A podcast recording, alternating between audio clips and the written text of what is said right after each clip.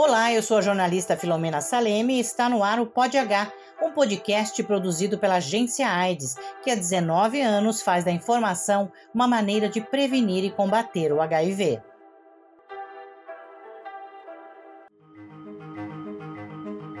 Pod H.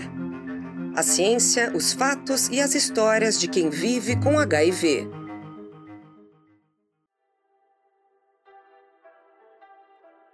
Aqui você vai ouvir sobre saúde, fatos, ativismo, trabalho das ONGs e ainda desvendar os mistérios que fazem do HIV e da AIDS um tabu. Neste sétimo episódio do Pod H, vamos falar sobre o mercado de trabalho e o HIV.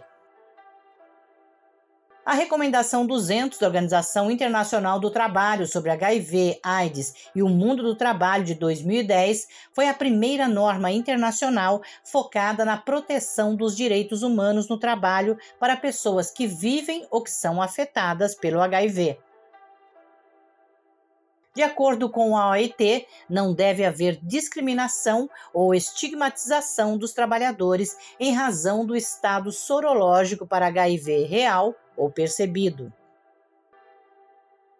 A instrução normativa do INSS 45 de 2010 garante o chamado auxílio-doença a qualquer pessoa segurada que não possa trabalhar por conta de doença incapacitante ou acidente por mais de 15 dias consecutivos.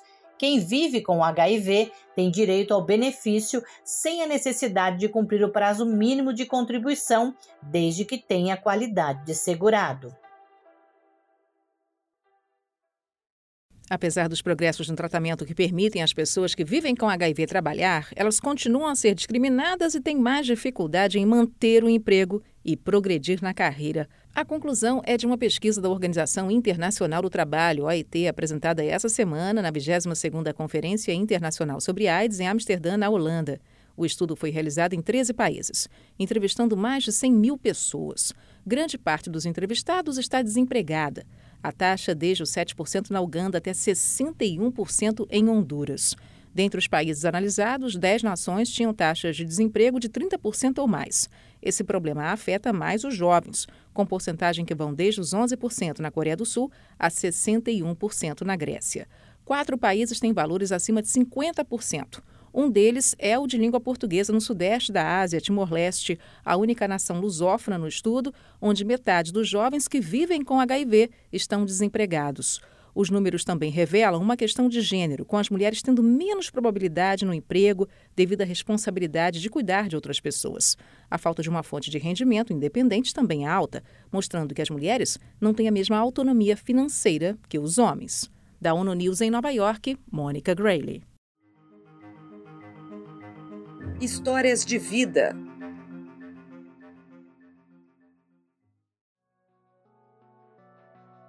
Em 1990, uma década após o surgimento do vírus da imunodeficiência humana, o mundo ainda se ajustava a uma nova realidade de cuidados e avanços médicos para aqueles que viviam com HIV. Nesta mesma época, Jaqueline de Freitas ingressava no mercado de trabalho como telemarketing, onde pela primeira vez conviveu com uma colega HIV positiva. Jaqueline conta que no início da descoberta o sentimento foi de medo. Eu sabia o que a mídia falava. Falava de artistas que tinha AIDS e tudo. Falava como se pegava mais ou menos. Mas tinha muito medo que de contrair essa doença. Mas, é, mas como a gente via que era muito longe, acho que nunca ia chegar tão próximo a gente eu trabalhei com uma pessoa, trabalhava num call center, né, no, antigamente um telemarketing, e era em torno de 50 pessoas na sala e tinha essa minha colega, né, que ficava do meu lado. Só que a gente ficamos descobrimos que ela estava com AIDS, né? E foi um baque para todo mundo. A gente tinha assim, a gente não queria demonstrar para ela, mas no fundo a gente tinha medo. Após saber da sorologia positiva da colega, as coisas mudaram dentro do local de trabalho. Até a nossa gerente falou e tudo. Ela, a gente, como a gente usava o, aquele fone de ouvido, né? O headset, acho que é no tempo, né? E ela tinha o dela separado. Talheres, esses copos e tudo. Ela levava os dela e levava o copo. Ela não, não dividia mais o lanche com a gente, porque acho que até ela percebeu um pouco, mas a gente não queria que ela se sentisse afastada da gente, discriminada. Jaqueline afirma que a comunicação entre a empresa e os funcionários foi fundamental para a convivência no ambiente de trabalho, mas que ainda assim restavam dúvidas. Eles chamaram cada assim, cada o setor, né? E avisaram que tinha essa pessoa, principalmente essa pessoa sentava no meu lado e conversaram e passaram essa informação que ela estava com AIDS, que estava doente, mas que a gente tinha que abraçar, abraçar e dar apoio. E onde todo mundo ficou em choque porque era uma uma pessoa tão próxima a gente, acho que acho que ninguém lá do nosso setor tinha acho que um contato tão grande, assim, tão perto de uma pessoa com AIDS, mas a gente ficamos recebendo da empresa, falamos, mas eles não falaram os cuidados, mas falaram que ela estava doente antes da gente saber que ela estava doente, ela faltava muito. E quando ela aparecia na empresa, ela tinha emagrecido demais. Mais, demais, demais. Feridas na boca, no braço ela foi comentar também para a empresa que ela estava doente, fazendo exame. Aí acho que a empresa, vendo que ela, ela, ela vivia o convívio com a gente com o telemarketing, chamou todos nós para bater essa conversa. Infelizmente, ela que estava contaminada. O estigma e a discriminação relacionados ao HIV ameaçam ainda hoje direitos fundamentais no trabalho e prejudicam as oportunidades de obter um emprego.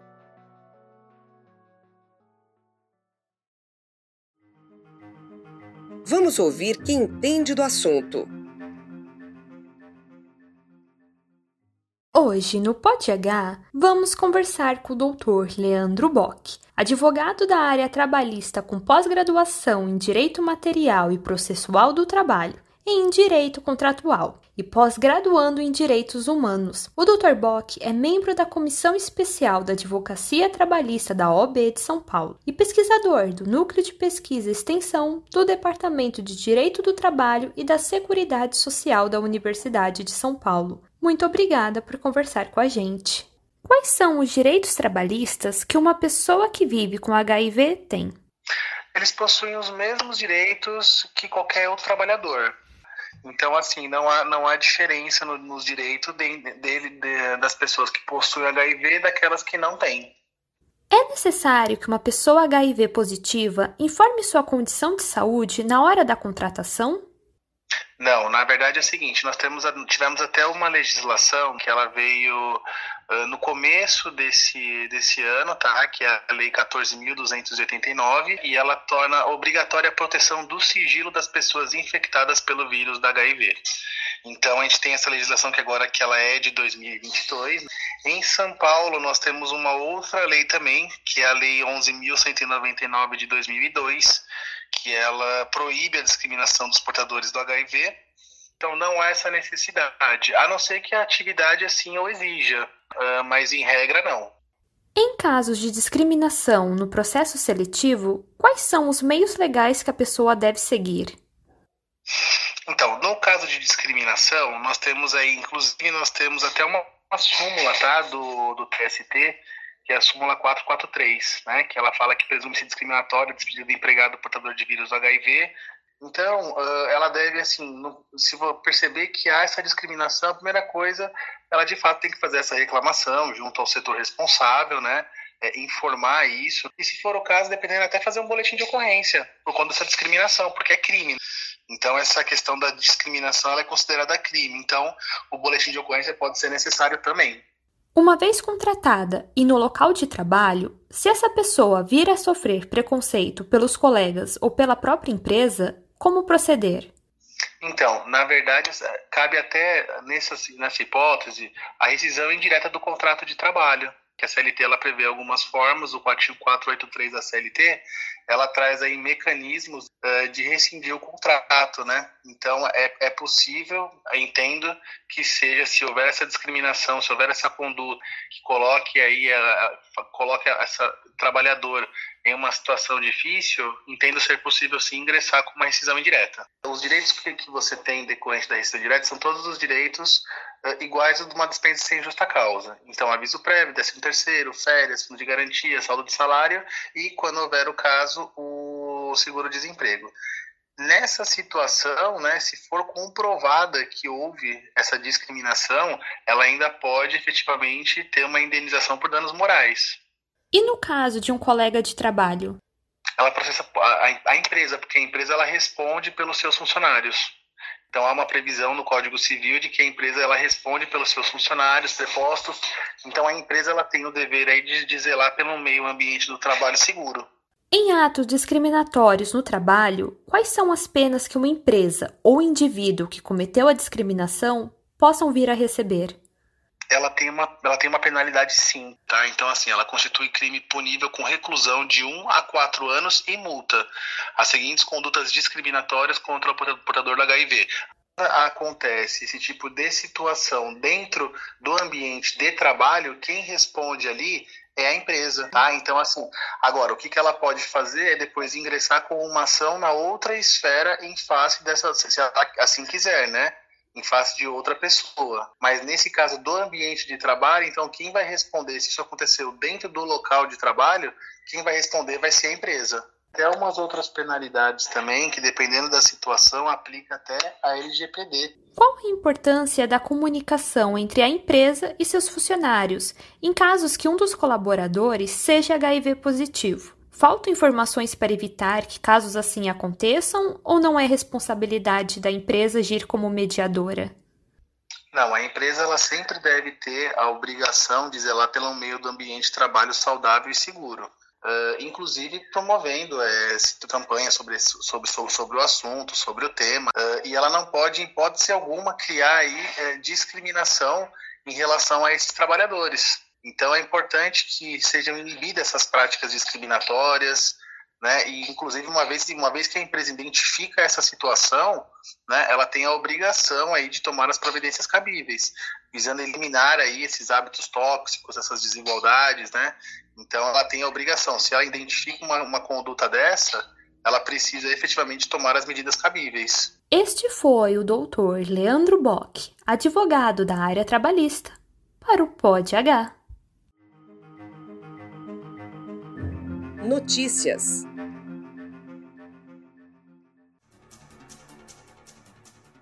Tecnologia de edição de genes é utilizada por cientistas para impedir a replicação do vírus HIV.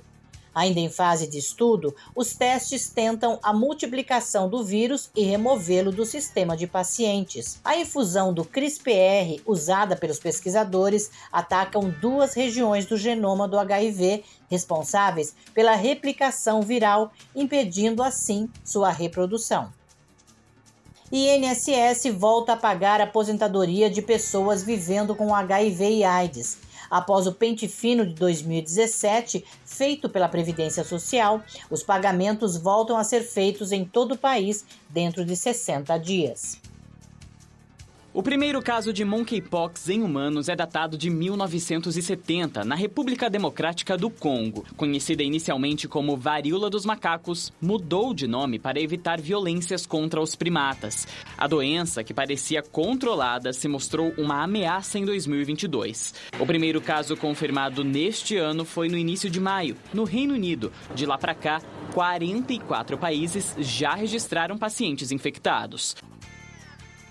A infectologista Natália Pasternak faz uma crítica e diz que, mais uma vez, os países pobres podem ficar sem a vacina contra monkeypox toda a questão da equidade na distribuição de vacinas que a gente acabou de ver com o Covid-19 e agora a gente está vendo de novo com a questão da monkeypox, com as poucas doses de vacina que tem disponível, que são da empresa dinamarquesa, a vacina Dineas, e e essas doses tendo sido já uh, reservadas e compradas por países ricos, sobrando aí praticamente nada para os países africanos, onde a doença é endêmica e onde eles também estão sofrendo com o surto, com o grande número de casos da doença, e aqui, né, aí, né, na América do Sul também. Então, países como o Peru e como o Brasil também uh, já sofrem aí com uma demanda de vacinas que não conseguem cumprir.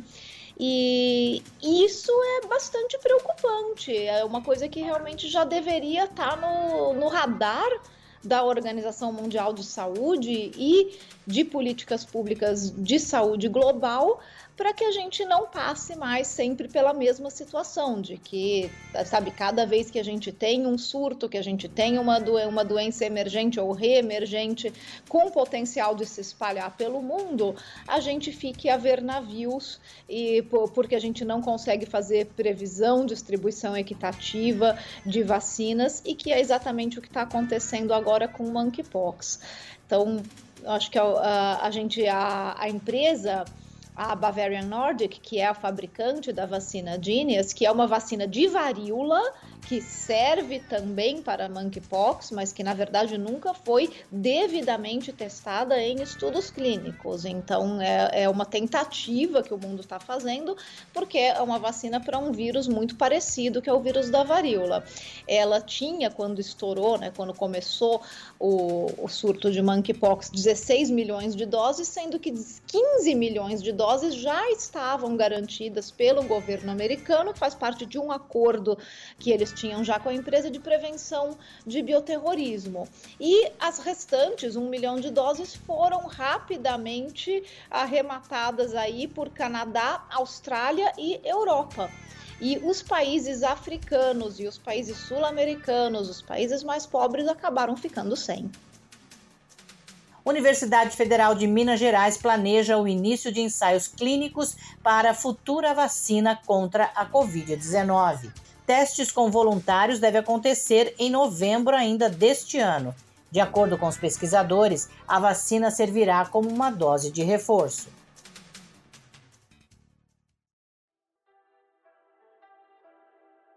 Eu sou a Filomena Saleme e este foi o Pod H, um podcast da agência AIDS. Trabalharam comigo nesta edição, na produção e entrevista, Camila Giovana, na edição de som, o Renato Correia e as vinhetas, Tatiana Ferraz. Neste Pod H, utilizamos informações da agência AIDS, Época Negócios, Agência FAPESP, o Globo, GSK, Estadão e áudios da ONU News, CBN e TV Cultura. No próximo episódio, vamos falar sobre transmissão vertical e mais sobre saúde e histórias de vida. Eu espero você. Até lá!